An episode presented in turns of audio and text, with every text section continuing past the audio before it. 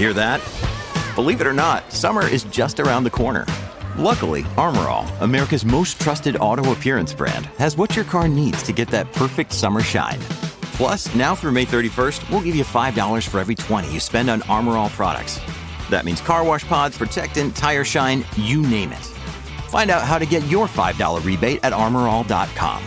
Armor All, less work, more clean. Terms apply.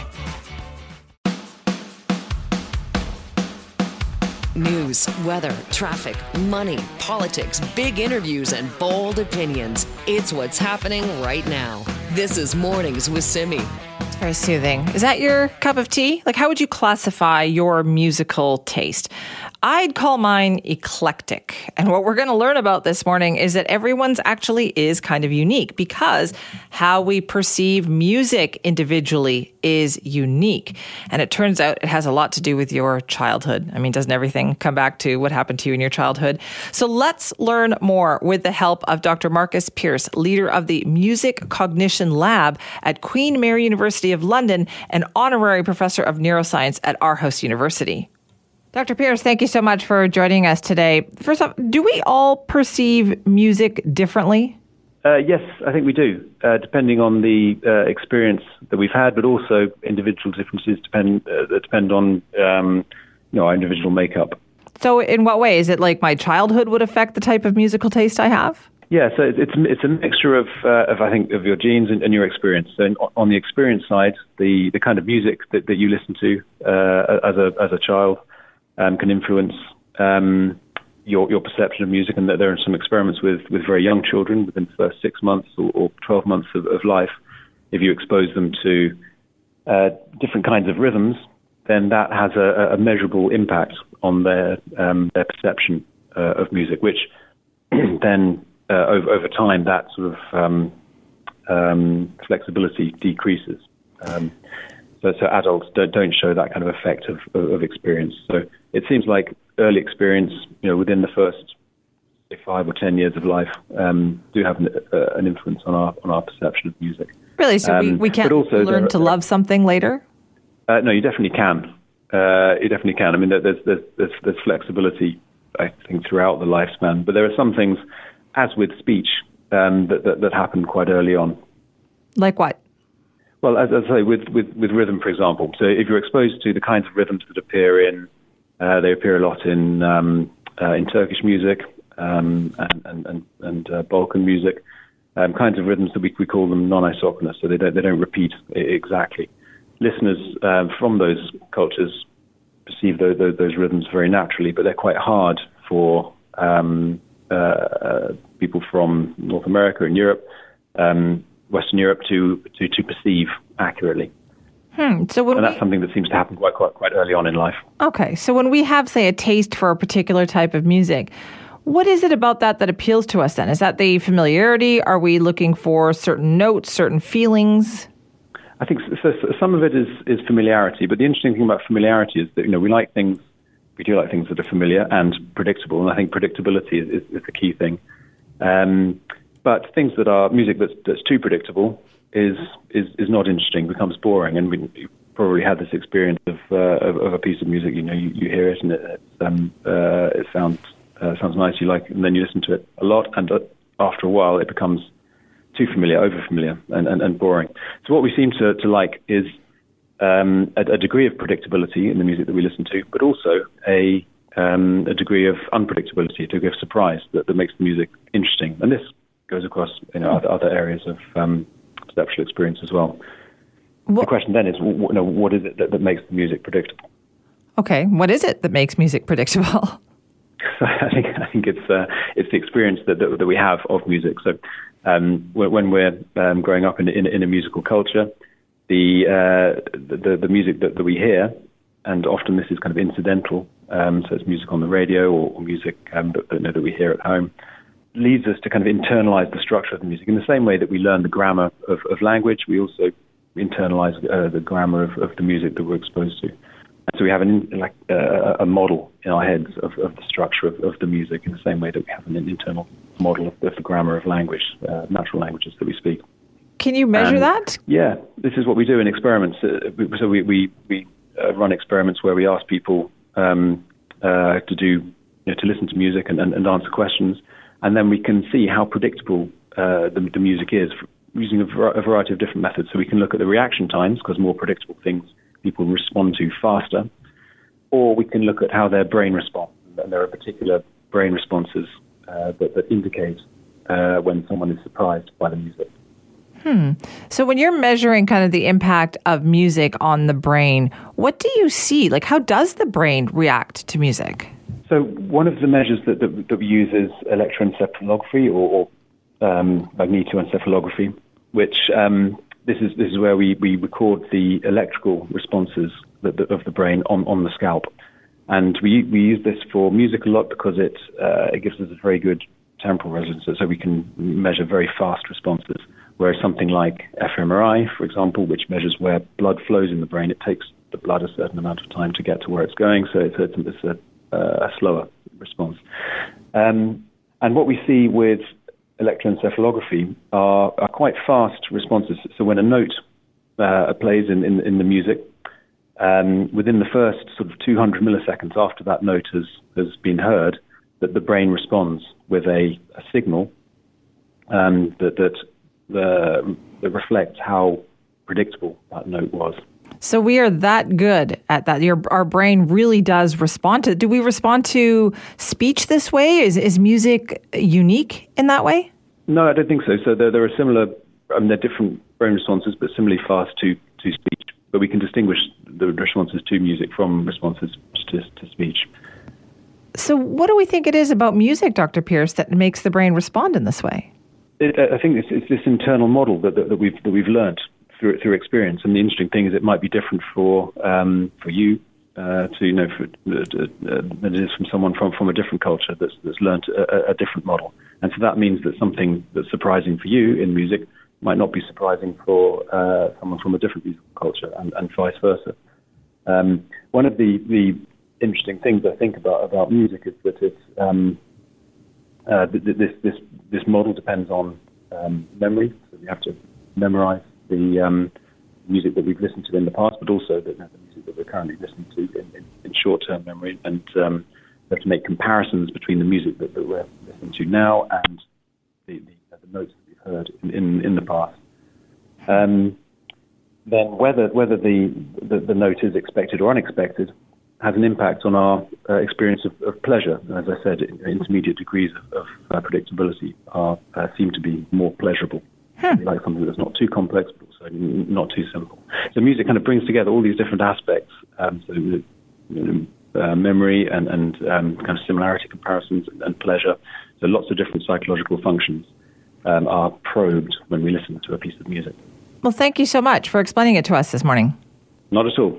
And you thought it was so simple. There's just some music you like and some you don't. But oh no, no, it goes much deeper than that. That's Dr. Marcus Pearce, leader of the Music Cognition Lab at Queen Mary University of London and honorary professor of neuroscience at Aarhus University.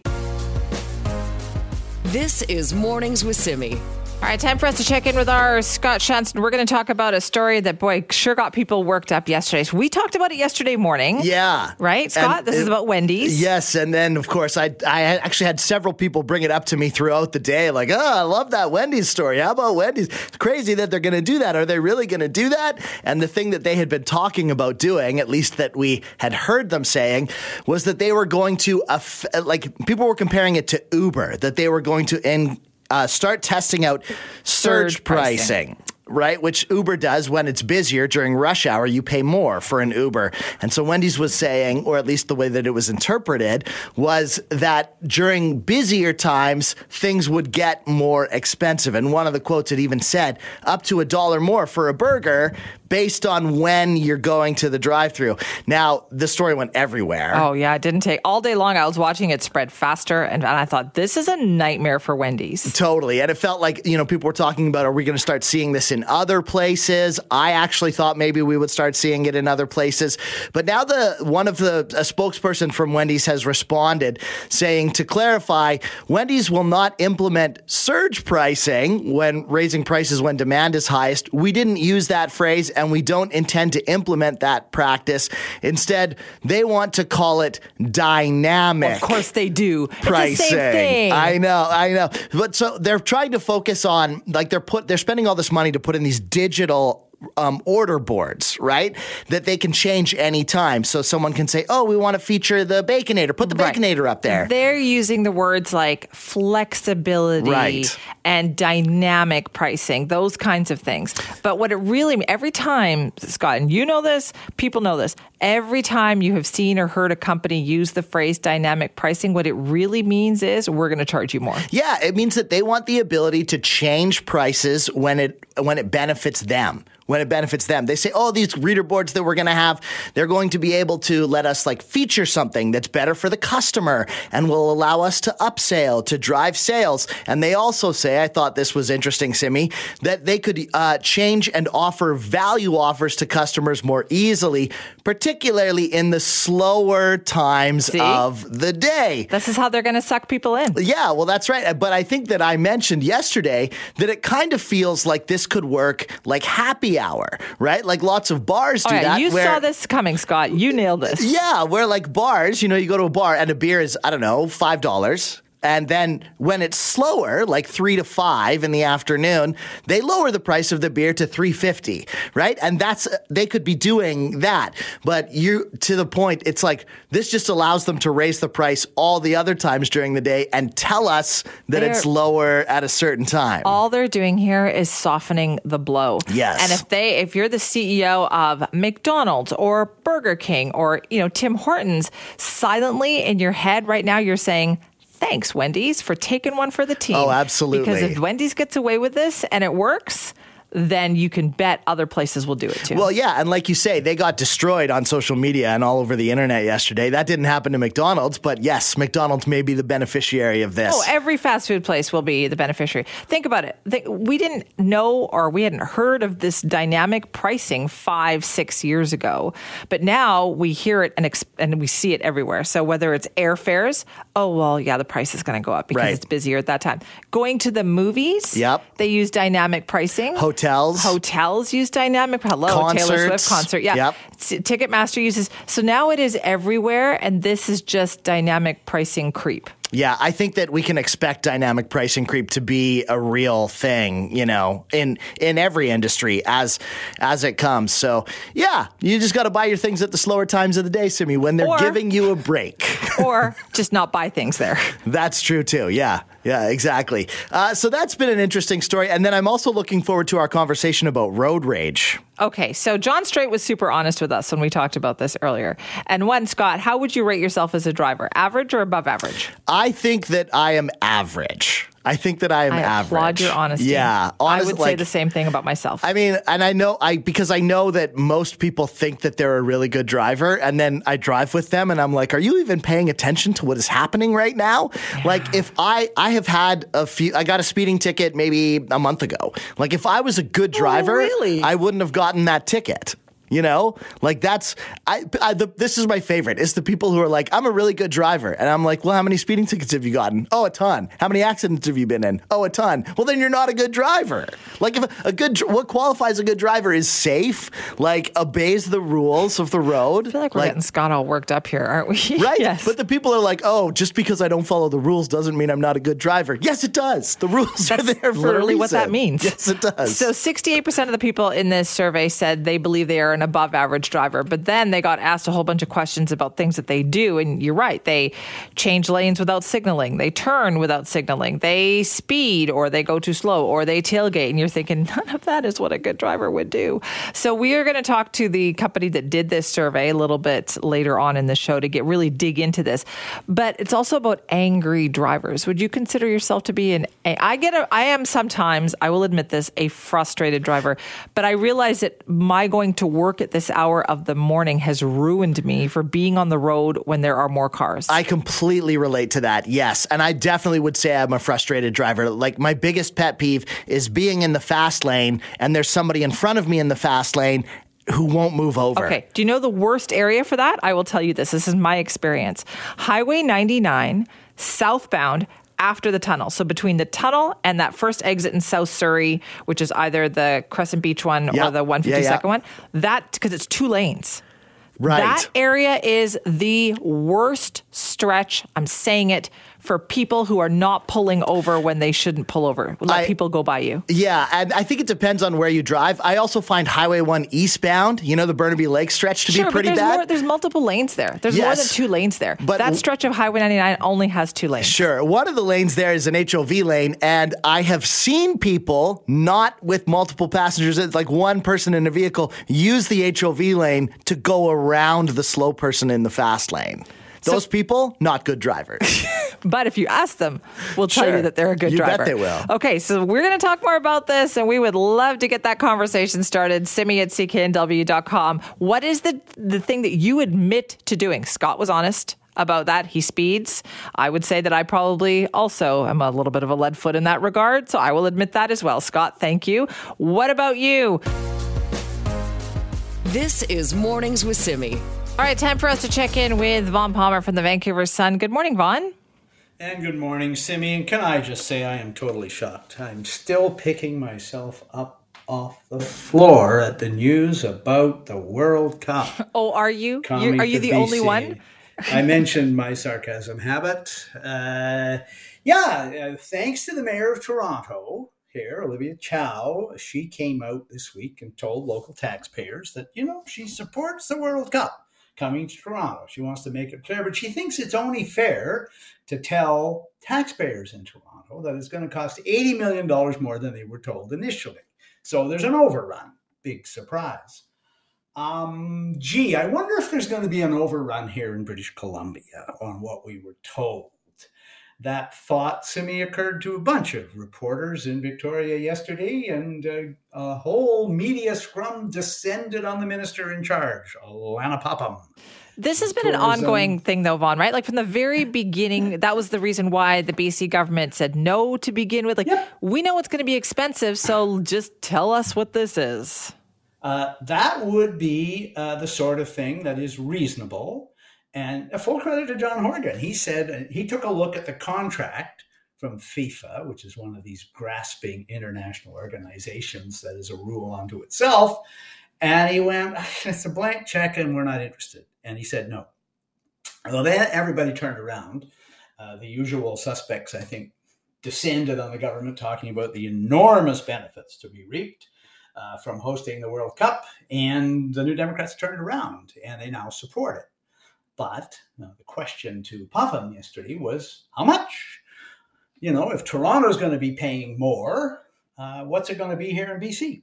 Well, it's reassuring to discover, uh, Simi, that uh, the BC government does have a ballpark estimate. Oh, do they? How much? Yes, yes, yeah, yeah. The government, w- Sim, the government wouldn't walk into one of these things without a business plan and some idea what it was going to cost. You cynic.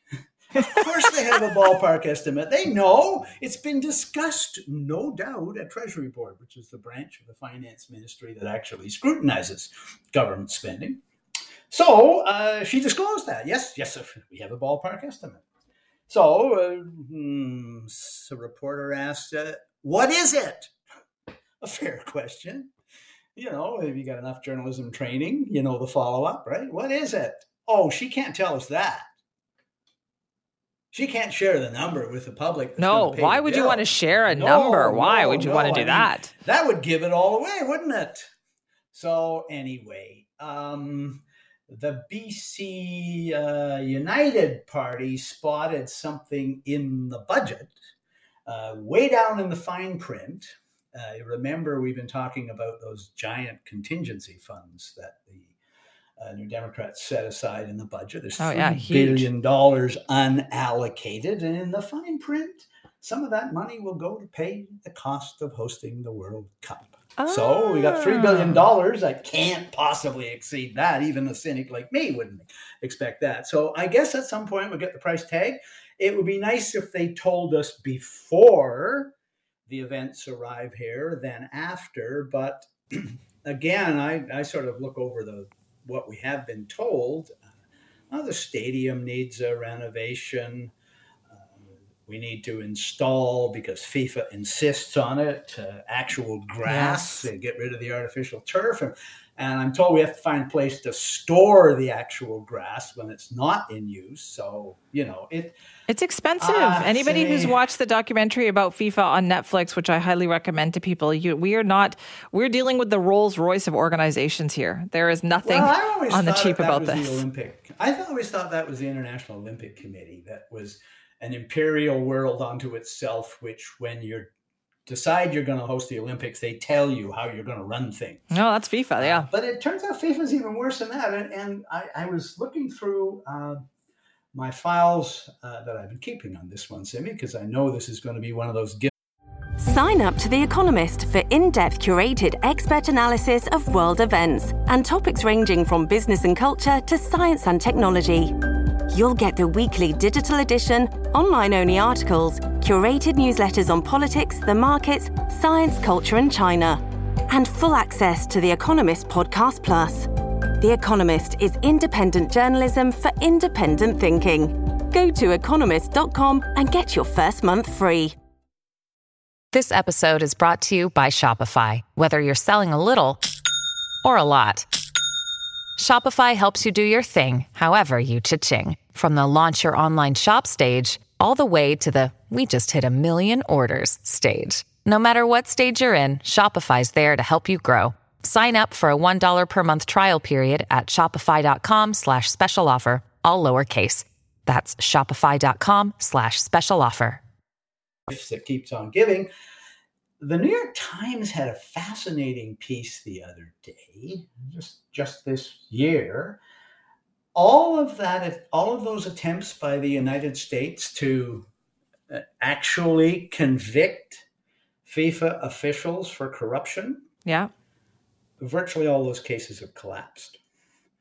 Um, even though you know that's the theme of a lot of the coverage that FIFA FIFA is a world unto itself and uh, you know has its own view of what is and is not acceptable. Uh, apparently, all those uh, cases in the United States, owing to flaws in American law and overreach by American authorities, uh, most of those cases are in danger or have already collapsed. So, but you know, uh, I, another thing that jumps out of the files on this, Simi, is it's not just Toronto where the city government has been more open.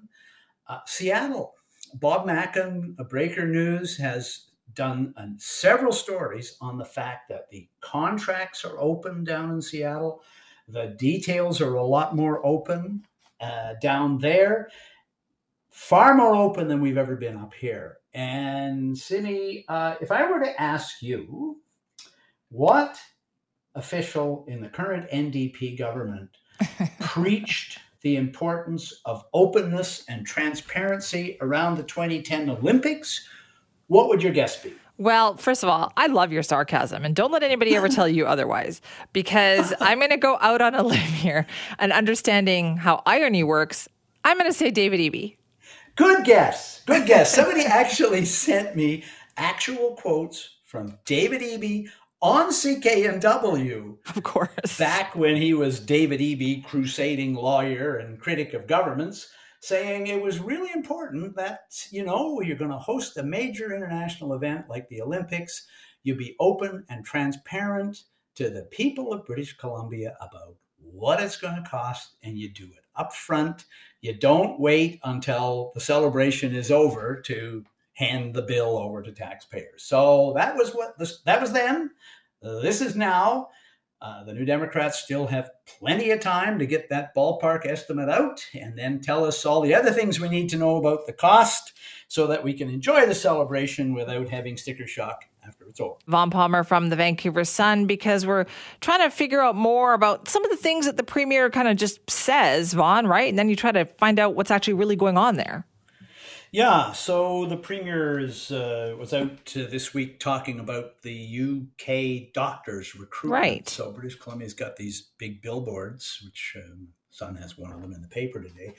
Uh, this is the deal. Uh, you know, we are saying this is a great place to come and practice medicine. And David Eby's giving an example of BC's aggressive efforts uh, to get more doctors. And, you know, doctors in the UK are unhappy. Uh, they're not happy with the government there.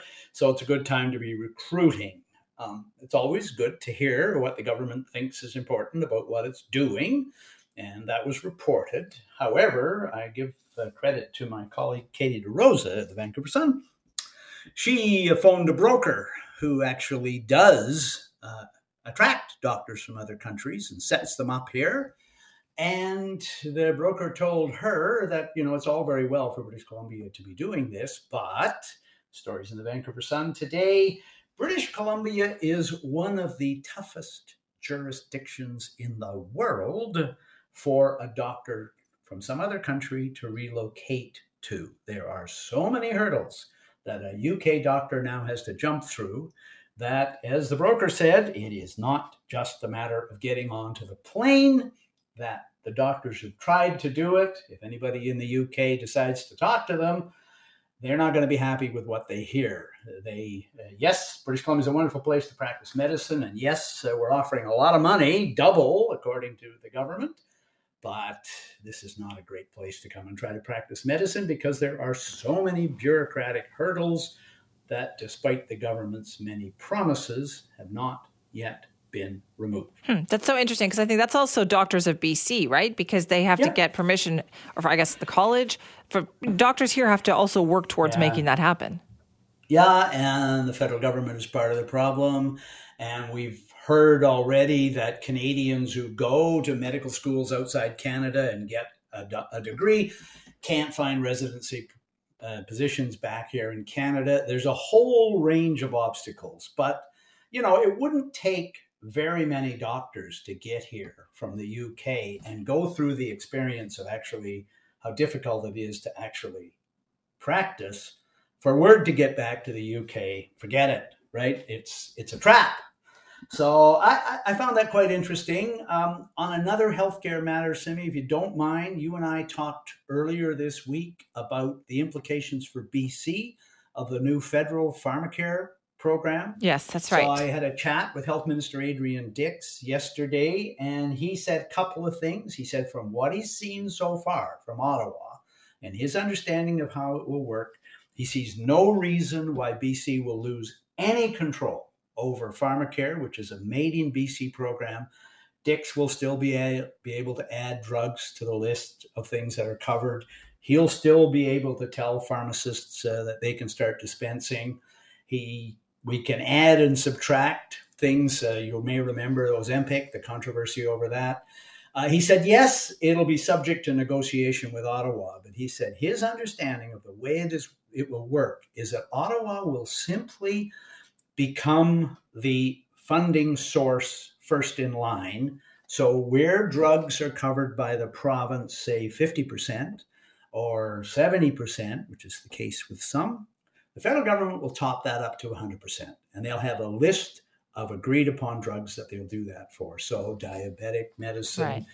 contraceptives, and all that. But it was interesting to talk to Dix. He said, you know, um, Alberta wants to opt out, another province wants to opt out. You know, that's their choice. But he said, from what he's seen so far, he sees no reason why British Columbians should be concerned that this is going to impair provincial government autonomy in managing pharmacare and in fact, he says he thinks Ottawa will take hmm. some direction from BC in terms of what works and what doesn't work with pharmacare. It's one of the best programs in the country. Okay, here's what I don't understand, Vaughn, about this. Yep. I saw these two. I saw NDP leader Jagmeet Singh talking about how he believes the provinces that are concerned, uh, they'll likely opt in eventually. And I thought, well, wait a minute. Why why didn't you talk to them ahead of time? If you knew that a few provinces already had this, why not talk to them, get them on board, figure out the best way to do this, and then negotiate from a place of strength with the federal government and say, I've already talked to them. Here's it's all done. Here's all you have to do. Like show some leadership. Yeah, no, he, he's actually an MP from British Columbia too. Exactly, exactly. Sometimes act like it, but yeah, he could have taken Adrian Dix down there with him and said, "Hey, look, uh, British Columbia's already got all this figured out. Uh, opting out, Alberta is Alberta, right? Like, of course, Alberta yeah. And Quebec, for their own reasons, I'm sure Quebec will opt out. They always do, right? And they'll have their own program, but they'll still get the federal funding, right?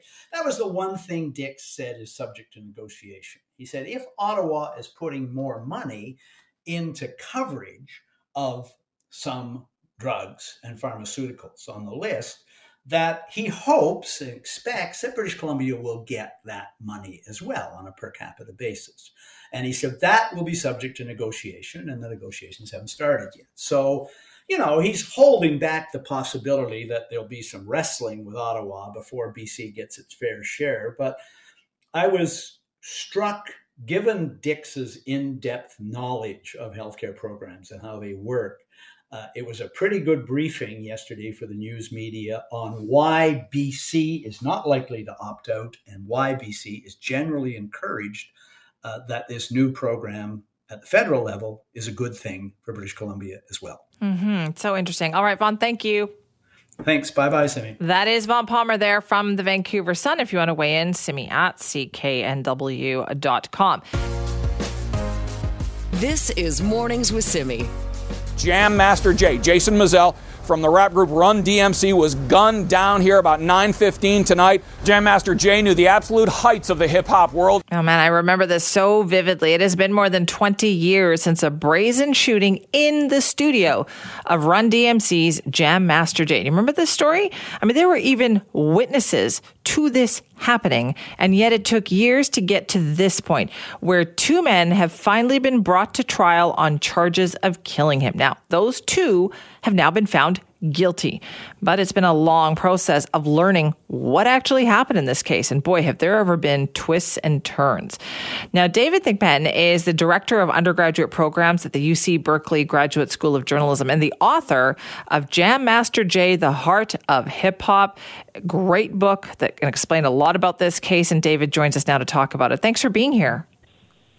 Oh, thank you for having me. Why did this story take so long to get to this point, David? What happened? Well, that that that is a great question. Um, you know, yeah, it is it is kind of a terrible thing because there were um, several eyewitnesses when the uh, shooting happened in Jay's studio. Um, apparently, um, uh, NYPD, I think, um, was not able to get anyone to uh, cooperate um, likely because the witnesses were um, uh, scared that they would uh, there'd be retaliation against them, that they would be they would be next. Uh, so there were um, continuous um, kind of uh, uh, roadblocks and, and delays uh, in this case, and, and it finally added up to uh, to, to you know 20 years. And what is so fascinating about Jam Master Jay in this case here? Because it was kind of like public persona versus what we learned about the private persona during this case, didn't it? Yes, yeah, absolutely. So um, uh, it was it was not known to most um, uh, people that uh, Jay was apparently um, dabbling in uh, um, the sales sale of drugs. Um, it was known that that he was under some financial um, uh, pressure, and um, part of that had to do with Jay's personality, and, and as I as I wrote in the book, um, Jay had lots and lots of friends, um, and he had lots and lots of, of people that he uh, tried to take care of. Uh, in addition to his own family, he had old friends that he provided things for, and, and many of them did not not have a lot. Um, uh, you know, he grew up in in, in Hollis, Queens. Um, uh, you know, sort of a, a middle classish um, uh, part of uh, New York, but people didn't have a lot of money. And for instance, you know, Jay Jay would buy his friends, you know, jewelry. He bought bought one old friend a uh, uh, a car when, when Jay started making money. So so he didn't manage his own money well, and, and apparently there was there was some he was having some financial pressures, and um, this opportunity came to make a lot of money on a cocaine deal. Unfortunately, that is what went wrong, and and that that is is uh, how he was uh, you know finally killed. Right, and after all this time, we're finally learning about this. So, what did go wrong? Who did this? Okay, so um, so this is a really sad part of the story. Um, um, two people that he knew um, uh, responsible for killing him, and um, and the uh, the the young man that the uh, court believes was the trigger man uh, was his his godson, Uh, his name is Karl Jordan uh, Jr. And uh, the Jordan um, family um, lived uh, across the street um, from uh, Jam Master Jay's family at at one point, and the, the two families were were, were very close. Uh, so so this is this is uh, really sad that it would, it would um, uh, you know, the person responsible for it would be that close to him. And the other person, um, uh, a man named uh, uh, Ronald, um, uh, nicknamed Tinard, last name Washington, um, he was an individual from the neighborhood uh, as well, um, and uh, had known Jay since since they were uh, kids. Uh, and I think believe, I believe they both went went to um, uh, school together. Um, so they knew they all knew each other really well, and so it's just a terrible thing that that this is how it would would end up. And and you can't can't help but think that the you know Jay, a, a really nice guy, just a really nice guy. Everybody liked him. Uh, Jay was really betrayed in the worst way by by his by his friends. Yeah, was there any remorse here? Like there clearly was there there was like a, a cloud of silence here too, wasn't there? A code of silence. Yeah, yeah, absolutely, absolutely right. And, and um, you know, um, as far as remorse, I think I think if there was any remorse on the part of the two killers, they never expressed it. Um, and and you know they were they were both kind of kind of uh, tough guys, and, and I know I know um, uh, Ronald uh, Washington, the guy they call Tinard. Um, he had a reputation uh, in Hollis, Queens, as what they call a, a stick-up guy, and he he always carried a weapon. Um, he he was known to have uh, um, shot people and and gotten away with it. So so everybody was was was afraid of him. Um, and uh, you know Karl Karl Jordan uh, Jr., the one that they called um, L- Little D, uh, wanted to be a, a rapper, wanted to get into the music business. Um, uh, was not really successful. Uh, so maybe he had some frustrations. Uh, and when they learned and what they believed that that Jay had was going to cut them out of a drug deal that they hoped to be a part of, in which they would have made a lot of money, they apparently got mad, and that that caused them to go up to the studio and and, and shoot Jay. That that's what we have learned so far. Oh, that is just awful when you think about all of that. That's what it kind of came down to. Yeah, it it really really is, and and and it was you know just kind of a terrible, terrible uh, uh, betrayal, and um, and I should also say that um, you know Jay as a as a neighborhood guy growing up in Hollis, Queens, also um, all his friends were were kind of either afraid or didn't um, talk to police when the time came. So uh, the, police investigation, uh, police may have may have known that those were two likely suspects, but they were not arrested until 2020 and that that's that's really terrible. You know, yeah. and, and I, I'm yeah, I can't I can't I can't say that that I I would I would say that that, that NYPD did the greatest job here because because those two names uh, were floated as as uh, possible assailants many many years ago, and uh, and they were they were it was never never acted upon. So. Uh, so that that that that's a shame, and you know, yeah, Jay, just the nicest guy, a great innovator as a, as a musician, uh, um, took care of his family, took Yeah. care of a lot of friends, and when it when it got down to it, nobody was there for him, and so that's why we're we're the story's finally unraveling, and uh, just just terrible. Yeah, well, thanks for telling us about it. We appreciate that. Oh, thanks for having me. I really appreciate that. Thank you very much. That's David Thigpen, who's a director of undergraduate journalism at the UC Berkeley Graduate School of California. He's also written a great book called Jam Master Jay, The Heart of Hip Hop. And what a sad, tragic story that is. That this artist, this musician who looked out for so many other people, nobody was looking out for him. It took more than 20 years to solve his murder, even though it seems like everybody knew exactly who had done it and even why. Oh, sad story. This is Mornings with Simi. Ah, the bank of mom and dad. It is necessary these days for people in order to get on that property ladder. Our Scott Shantz joins us now. I mean, I, I think it's just that's the way it is. I absolutely agree that, you know, as people are growing and wanting to buy housing, which is like the most expensive thing ever in the whole world, uh, what other option do you have other than to go to people who have generational wealth, who have had, you know, 30, 40 more years Sure. than you have had to build money money for a down payment. I mean, it used to be that you could scrimp and save and afford a down payment, but now, I mean, like it's almost impossible. So yes, more and more and more people are going to the bank of mom and dad, and that does seem like a really great thing because it's like, hey, this is family. We'll keep it in the family. Maybe it's an inheritance that you were going to get anyways, but it's not without its risks, Simi. As I learned from talking to Sara McCullough, she's a certified financial planner and has coached many, many through these type of uh, bank of mom and dad situations. And of course, my first question for her was, this is all for housing, or at least it seems that way, or are there other reasons that people are going to the bank of mom and dad? I think it's happening for a variety of reasons. It's always happened for a variety of reasons. I've been advising for 20 years, so this is not totally new.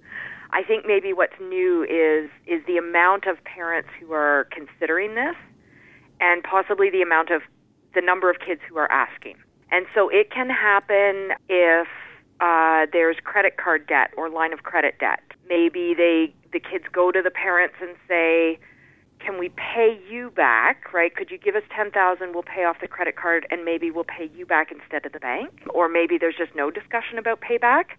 So sometimes it's not just helping for a house that hasn't been purchased yet. Sometimes it's clearing debt that's already happened.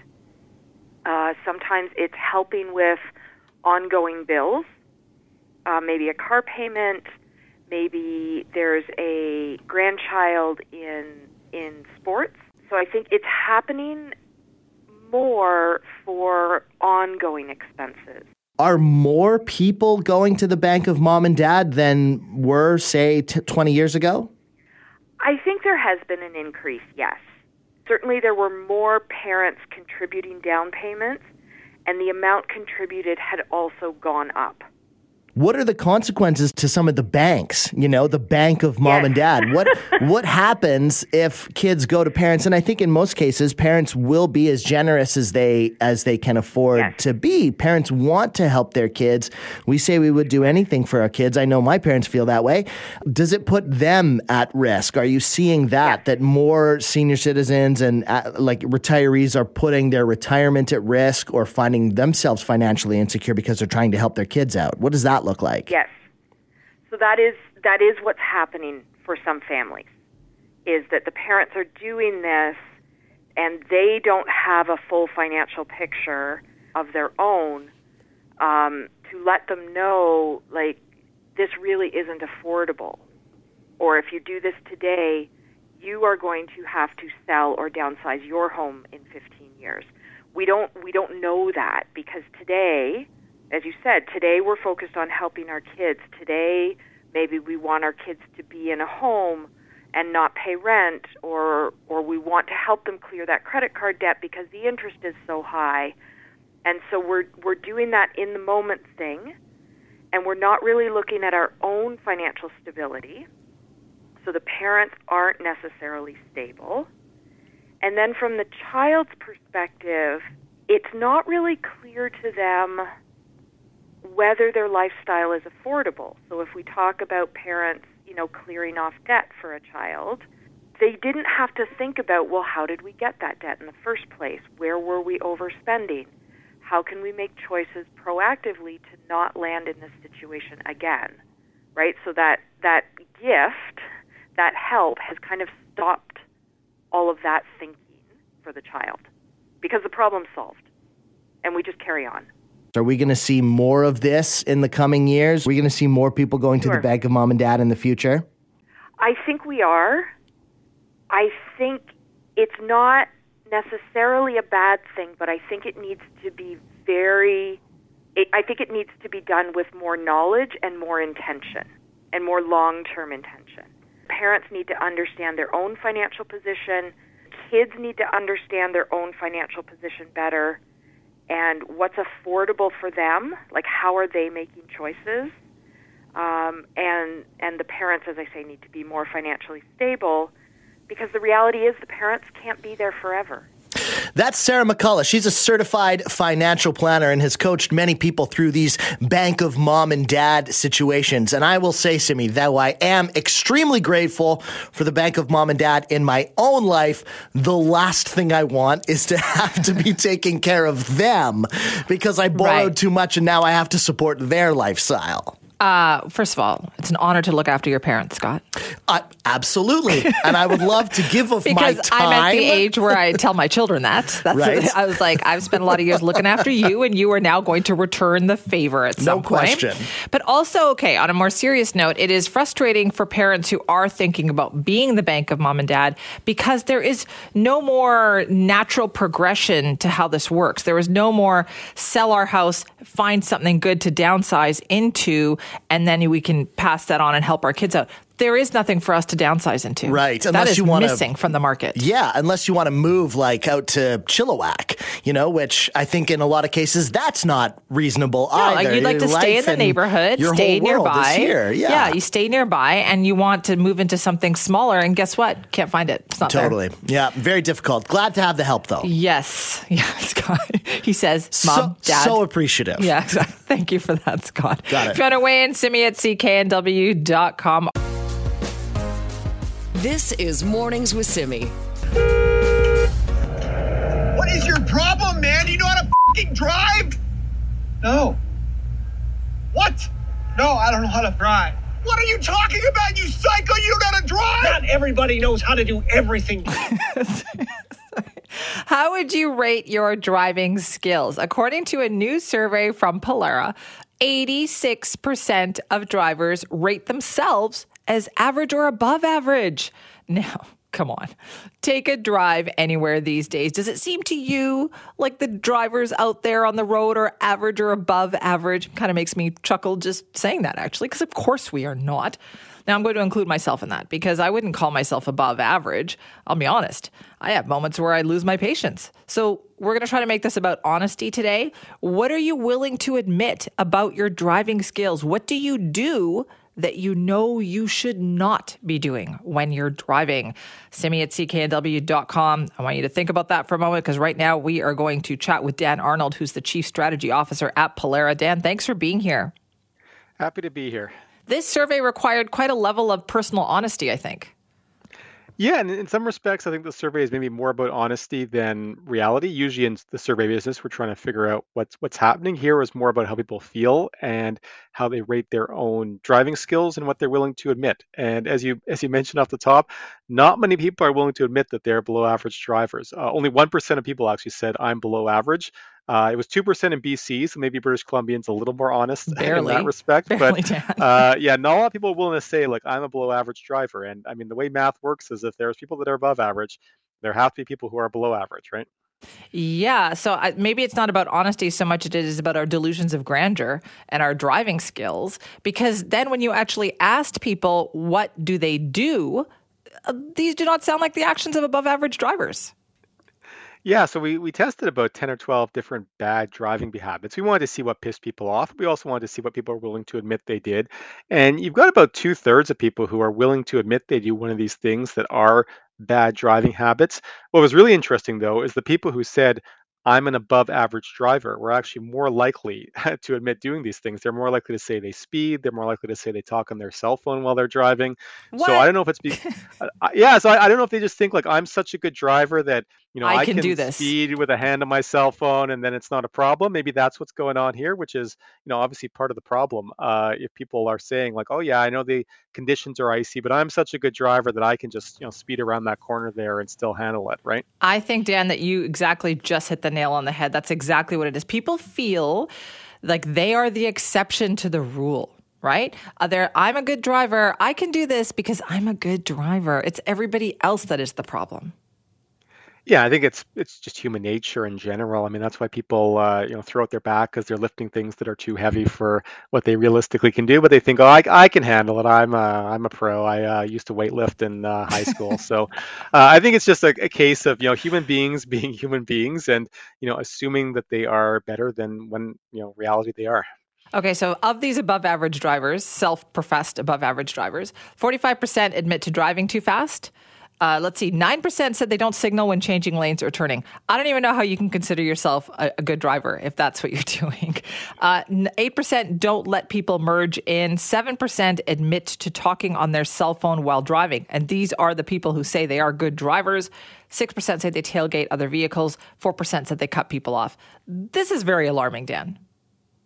Yeah, I think. I mean, I think this is a, this is the people who are willing to admit doing these things too, right? I mean, you might have a bit of a a bias where people are not willing to admit that they're doing things that they consider to be bad driving habits. So the actual number might even be higher than this in reality. But again, if you look at this list overall, you've got about two thirds of people who admit to doing one of the things on this list, and you know most of it is just people who say I'm I'm driving too fast. But yeah, for things like talking on your cell phone, if seven percent of people are willing to admit doing that, that's a lot of cars on the road where people are talking on their cell phone, right? Well, because other people actually, wouldn't uh, be admitting to doing that. Yeah, yeah, it could be more than that even. And I was actually uh, driving uh, the other day, and I saw somebody who was like reading a newspaper, which is, I guess, the traditional version uh, of uh, pre-cell phone, but uh, still very unsafe to be looking at a newspaper while you're trying to drive down. Right. The on the one hand, you're like, "Hey, great, you're reading a newspaper." on the other, you're thought, don't do it behind the wheel of a car. Yeah. Not the place to do it. So you also looked at anger inducing driving habits by region. And I just want to touch on this for a moment because they were different. It sounds seems like depending on which province you live in, different things make you angry. Yeah, so we we tested across these these 10 or 12 different bad driving habits, which ones make you angry when you see other people doing this. And everywhere in the country, uh, number one was people who blow through stop signs or red lights. That was the one that got the most people angry. Um, but then we see some differences after that. In, in British Columbia, number two on the list was people who don't properly signal when they're changing lanes. That was usually down kind of four, five, six in other provinces. So, you know, British Columbians may be a little bit more upset by people who aren't signaling.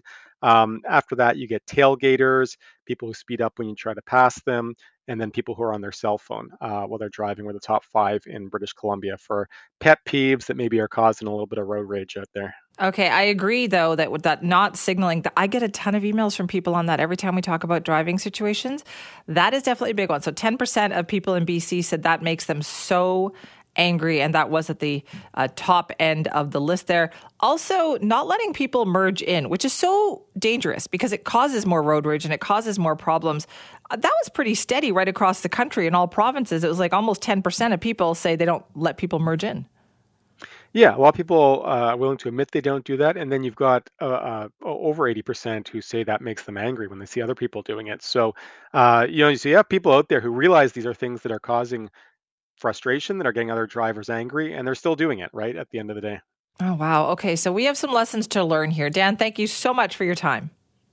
No problem.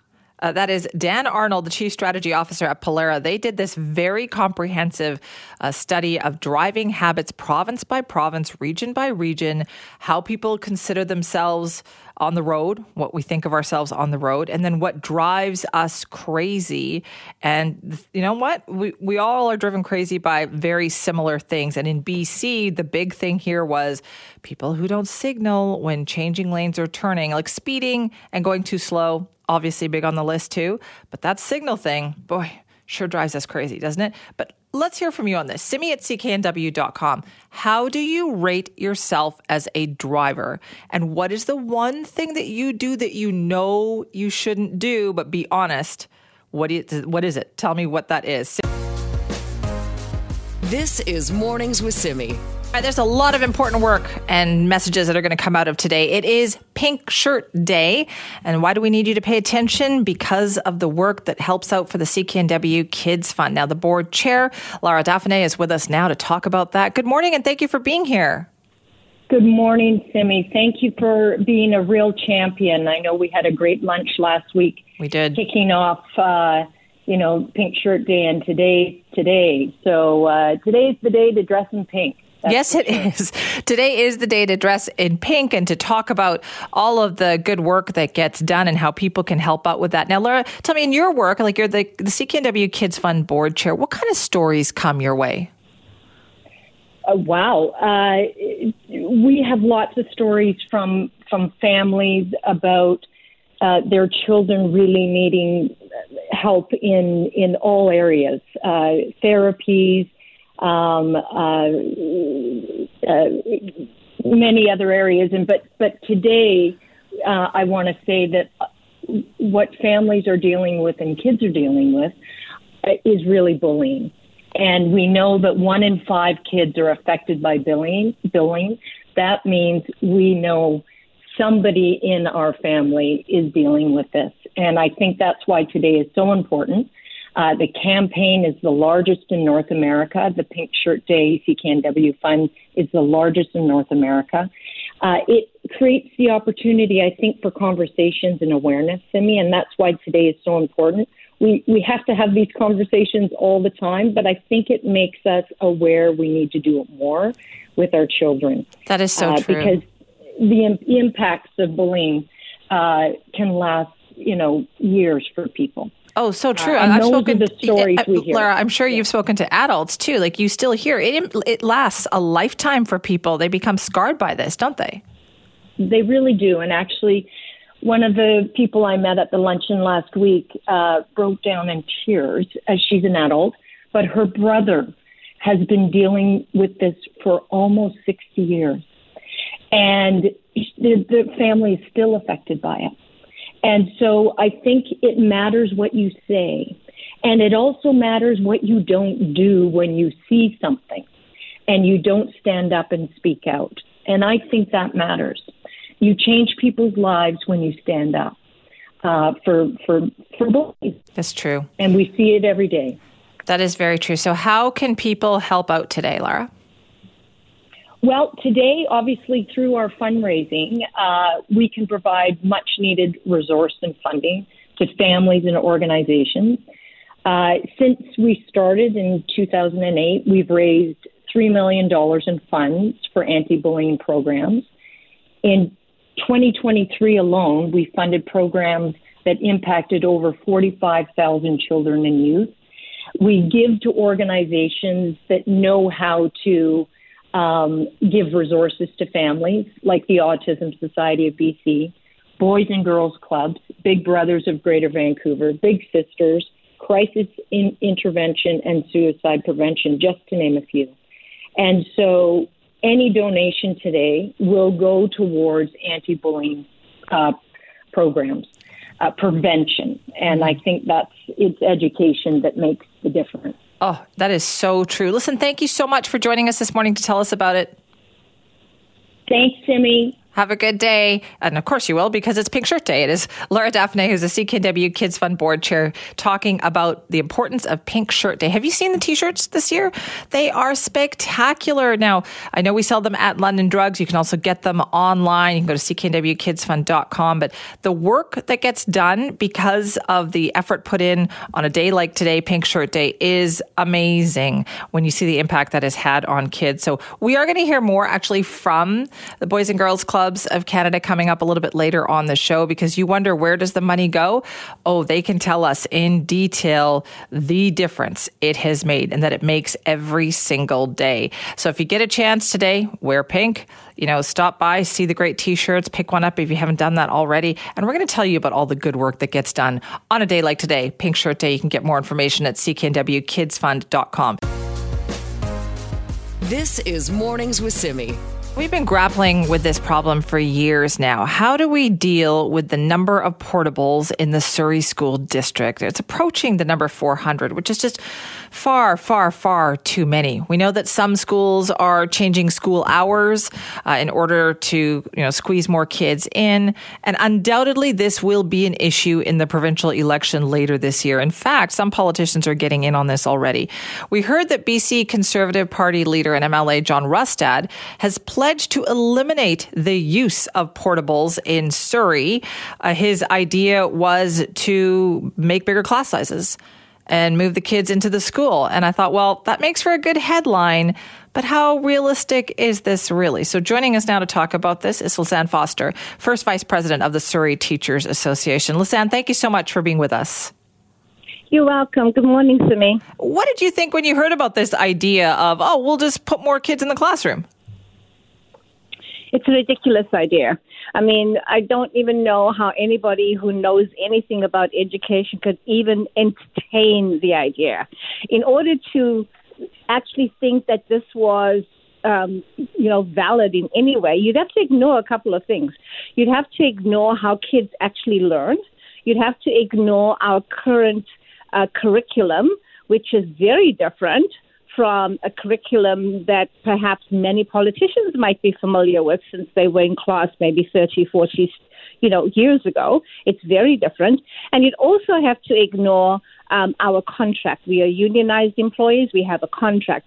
Uh, you'd have to ignore lots of things that actually happen in schools. And I really wish politicians would spend a day in a school, one hour in each classroom, before they make any kinds of suggestions about how schools should change. Oh, Lizette, I think that's a genius idea. I mean, we've got this provincial election coming up. We know Surrey is going to be a, a, center, a focal point of the discussion here. Is that an invitation? Are you saying to politicians, come spend an hour in one of our schools?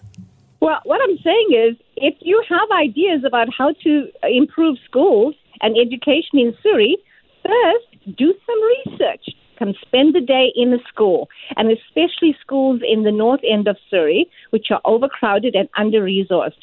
Come and spend a day in the in classrooms before you can make you know assumptions about what would work and what won't work. Okay, and what do you think would work? We know building schools would certainly help, but boy, that takes a long time to make that happen, doesn't it? Absolutely. You know what would have been wonderful? You remember in uh, when we first went into lockdown um, in March 2020 um, and then in April. And social media was filled with parents making posts about how they now fully understand how difficult teaching is and how you know uh, how important the teacher's job is and they don't understand how teachers you know can teach 20 30 kids when they're struggling to teach just two of their their you know their own children i wish that that sentiment was still alive in society. It was clear at that time that people understood just how difficult and challenging it is to, to teach students. And I wish that was still alive, you know, because really it, it, there's always money for things that are prioritized. And right now, unfortunately, education is not prioritized. People, everybody's been in classrooms, and when they've been in classrooms, they just see they they're sitting and then they see somebody just talking to them and it looks so easy. Look, that person's just standing there and talking. But at you know, while the person is talking, there's like a gajillion things happening you know, th- that happened before that, during that time, and afterwards. That is quite complicated. Whenever I teach, it feels like I'm juggling like 30 different balls while I'm also balancing on a ball that's moving at the same time and then crunched for time because I've got to do all this within, you know, 70 minutes. So it's quite complicated, and I wish people understood that you know, listen, the way you just described it, I think goes a long way towards helping to people un- to understand this. And plus, probably why not more people are taking this up as a profession, right? Because don't we have a shortage of teachers? Mm-hmm. Yes, we do have a shortage of teachers, and you know how uh, when when people uh, teachers are being criticized, people say, "Oh, you have you know summers off, and it's so easy. You only work five hours a day." Well, if it's so easy, why aren't people running to become teachers? It's because the reality is it's not easy. And also here in the Lower Mainland, uh, as a beginning teacher, you ha- you would have to have a second and a third job just in order to you know pay your bills each month because the salary here is the lowest um, is amongst the lowest across across the you know the the country. And so it's not attractive for young people. I had um, former students who want you who have become teachers and um, have recently told me, you know, just after five years they're going to um, leave because it's just impossible to make a living wow. yeah. and make a life and also maintain your mental health. So massive, massive impact on teachers' mental health because there's so many demands coming from all different directions with very little support. What is the shortage like right now? We keep hearing about this shortage, but what's it like for you? So, what it looks like is that on any day, there might be a hundred, at least a hundred, and sometimes 150 classrooms where the teacher is absent, so the regular teacher is absent, and there is no um, substitute. There's no teacher on call to fill that space.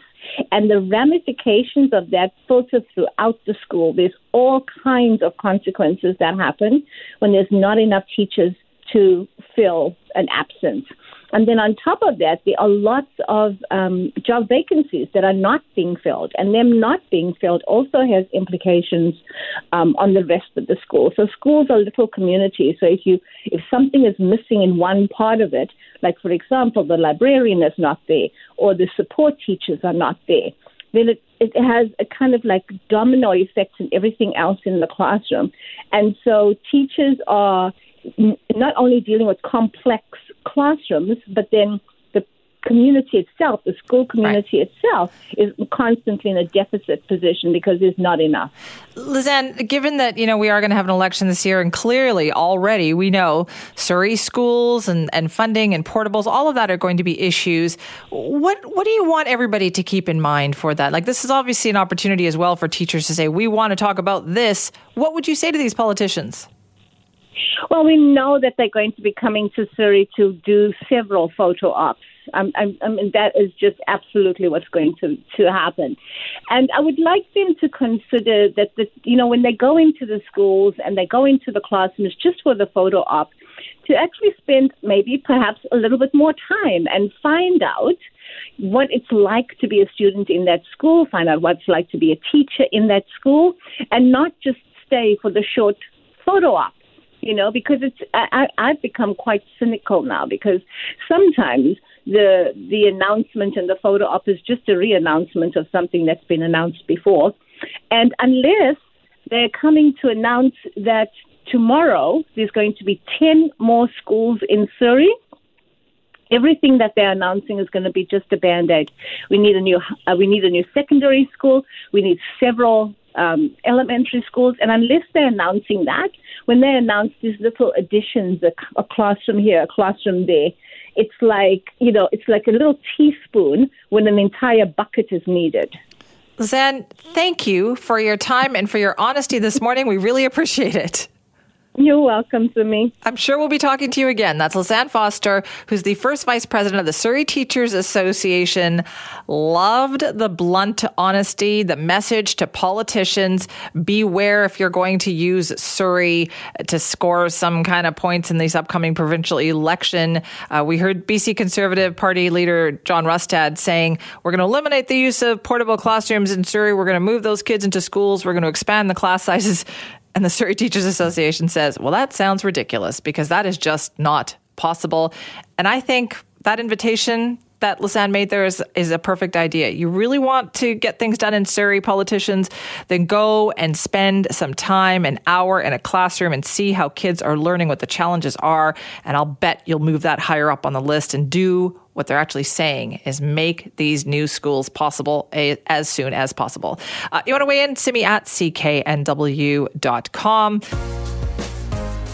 This is Mornings with Simi.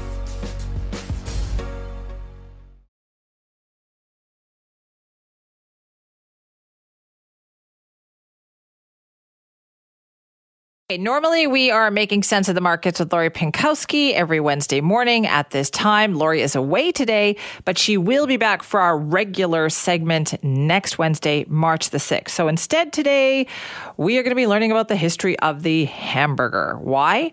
Well, you know, some things are just woven into the fabric of North American culture, but have you ever stopped and wondered where they came from? Like the hamburger. I mean, sure, there are lots of theories about the history of it, but what do we actually know? Well, Eric Ofgang decided to find out. Eric is a freelance contributor at the Washington Post, where he has written about this actually, and is a co author of The Good Vices from Beer to Sex, a surprising truth about what's actually good for you. Eric is with us now. Good morning. Good morning. Thanks for having me. Well, thank you for being here. Eric, where do you even start? If you want to start with the history of the hamburger, what's the starting point? Well, you know, the starting point for me being from Connecticut was one of those. There's a number of regional stories and a number of places claim to be the birthplace of the burger. And one of them is this great burger spot in uh, Louis Lunch. I always feel bad when I started t- telling the story because, you know, if you ask people in Connecticut, they will tell you without hesitation that the hamburger was invented um, at Louis' Lunch. Um, if you look into it, you'll see a lot of stories that say it was in 1900. A customer, you know, wanted a a meal on a hurry, and um, the owner of Louis Lunch improvised and and gave him this you know burger between two um, loaves of bread. And it's this great story that's you know very you know important to uh, many people in Connecticut, and um, you hear a lot you know writing about food in the state, um, and it is you know that that could have happened, but that is definitely not where the burger What? uh, where the hamburger was invented. Unfortunately. Okay, so what did you find out then? So as I started to look into it, I found out that you know, like a lot of things, it's really hard to pinpoint. There's a lot of these different regional stories claiming it. There's um, a story out of New York. There's other stories. Um, but none of them are really verified. And when you look at the record, what you can see is sort of this kind of gradual evolution. You see um, that um, German immigrants started bringing uh, hamburger steak into um, the U.S. by the 1870s in North America, and by the 1870s, it was you know kind of common. You were seeing it um, on menus.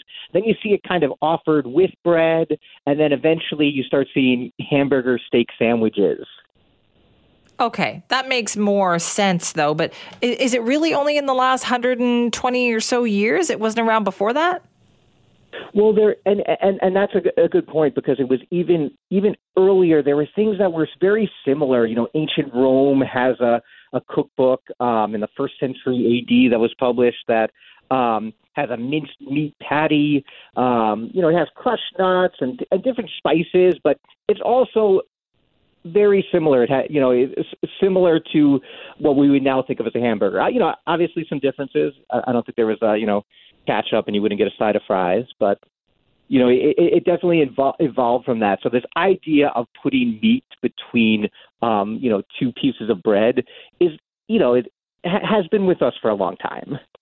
Okay, why do we why do people like it so much? Like did it gain in popularity for any particular reason or is it just kind of a slow gradual situation?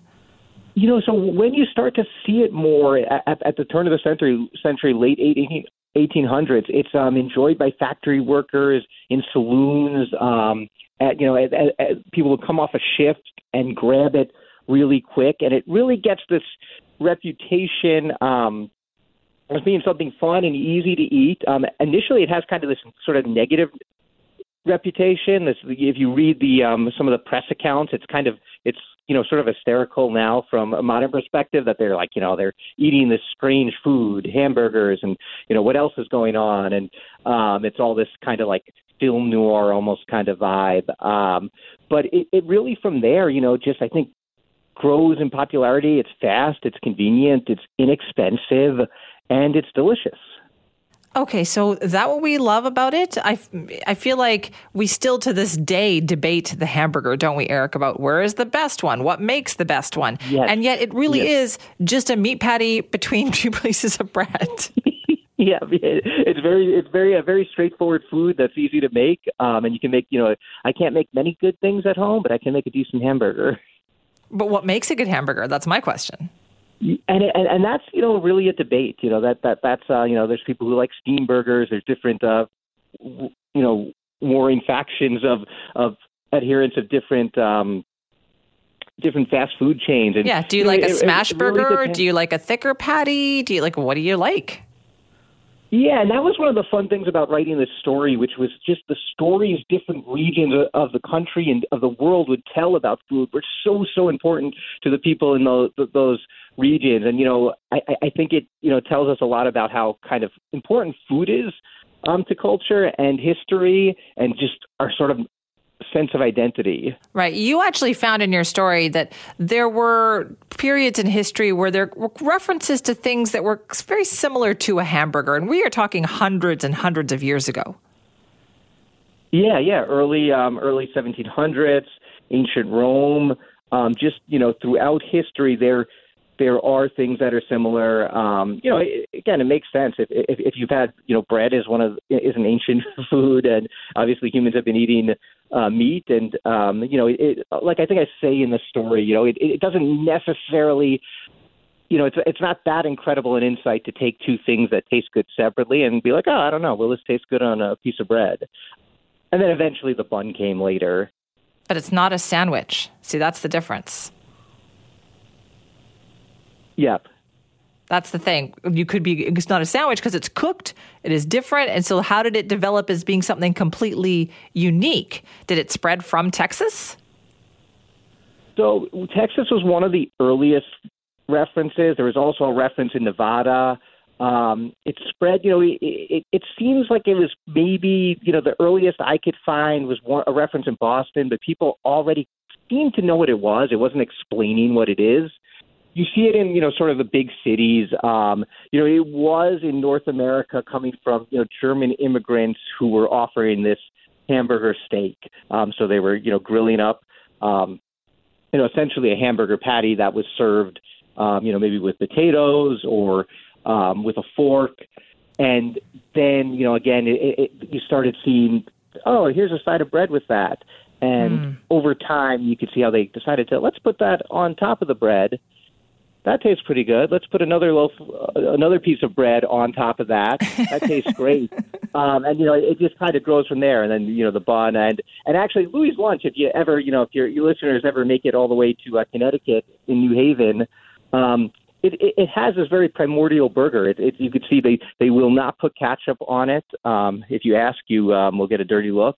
Oh. Um, and they and they serve it between two low two slices of bread, and it, it really it's you know a different way of eating it. it accentuates the meat, um, and it it you, you really get that sort of sort of um, patty forward flavor, which is interesting. But you could also see why you know people over time decided to dress it up and play with it. All right, I'm going to have to add this to my list. Then I'm going to have to put this on my destination list. Eric, thank you so much for your time. Thank you for having me. That's Eric Ofgang, freelance contributor at the Washington Post. He's written this really long article about the history of the hamburger. And now, if you even go online, they refer to Louis Lunch as the first kind of fast food hamburger restaurant. It is in New Haven, Connecticut. That's what they claim. They claim to be the first fast food restaurant to serve hamburgers. But as Eric just tells us, uh, you know what? The truth might actually be more complicated than that. Isn't that always the case? This is Mornings with Simi. We're also going to talk about Pink Shirt Day this morning, which is so important and so significant. I have a couple of guests with me right now. I have Sarah Dubois Phillips, Executive Director of the CKNW Kids Fund, and Carolyn Tuckwell, President and CEO of the Boys and Girls Clubs of South Coast BC. Don't worry, I'm not giving you guys questions about Sarah McLachlan, okay? Thank goodness. yeah. I, I, was actually proud of myself. I, I mean, I think I could have answered all those questions. Thank you. Thank you for that. I was really starting to doubt the questions that we had had there. But Sarah, I want to start with you today. What is so big about today? What's so important about Pink Shirt Day? Well, I mean, you know, again, Carolyn, you and I, we all know that this is our 17th year of running this campaign. So honestly, yeah. I'm very happy that we're not on the street corner right now in the pouring rain. Yes. But I, I think I think what what's so important is that um, you know our hashtag is lift each other up, and honestly, this year um, I think that you know really when you lift each other up, we really see past the things that separate us, and instead we really focus on the things that unite us.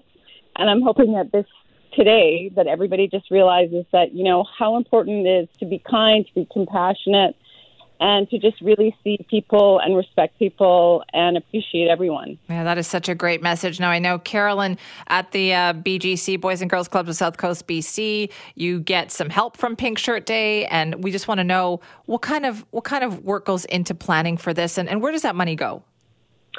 Yeah, so um, yeah, I'm building on what Sarah said. Since since 2008, uh, we have been recipients of the fundraising, and and we love the attention to this message. Uh, and I think more than ever right now, we think about how it's actually a collection of things we can all do right now to make the world better, starting with our own behavior the the support that comes through Pink Shirt Day helps to fund the programs that happen throughout the year at Boys and Girls Clubs uh, that really help kids to develop healthy, constructive, positive relationships with it, you know, starting with themselves and then with others. Lift each other up and be kind is is the foundation. And when we really reinforce that in childhood, which we're able to do in a targeted way because of the Pink Shirt Day funding, we're helping thousands of kids across the course of each year to really um, grow up with those ideas and practices as fundamental and as that. they show up in the world. I love that. Okay, Sarah, how can people help out today? Well, it's very easy. You can go to our retail partner, London Drugs, and you can buy an incredible shirt that was designed by Corey Bulpitt, or you can go online and make a donation on pinkshirtday.ca. But I think, honestly, um, obviously, raising funds is so important. And anybody that knows me is I'm always raising funds. But honestly, it's raising awareness. I think that what is so important uh, for today, and honestly, every day, is just being really um, mindful of how you treat other people. You know what? Um, it That is really the best. has a huge impact. That is the best message. Sarah, thank you for that. Yeah. Carolyn, thank you for that. Thank you. It's great to be here. And have a great Pink Shirt Day to both of you. Pinkshirtday.ca. It is about the message today.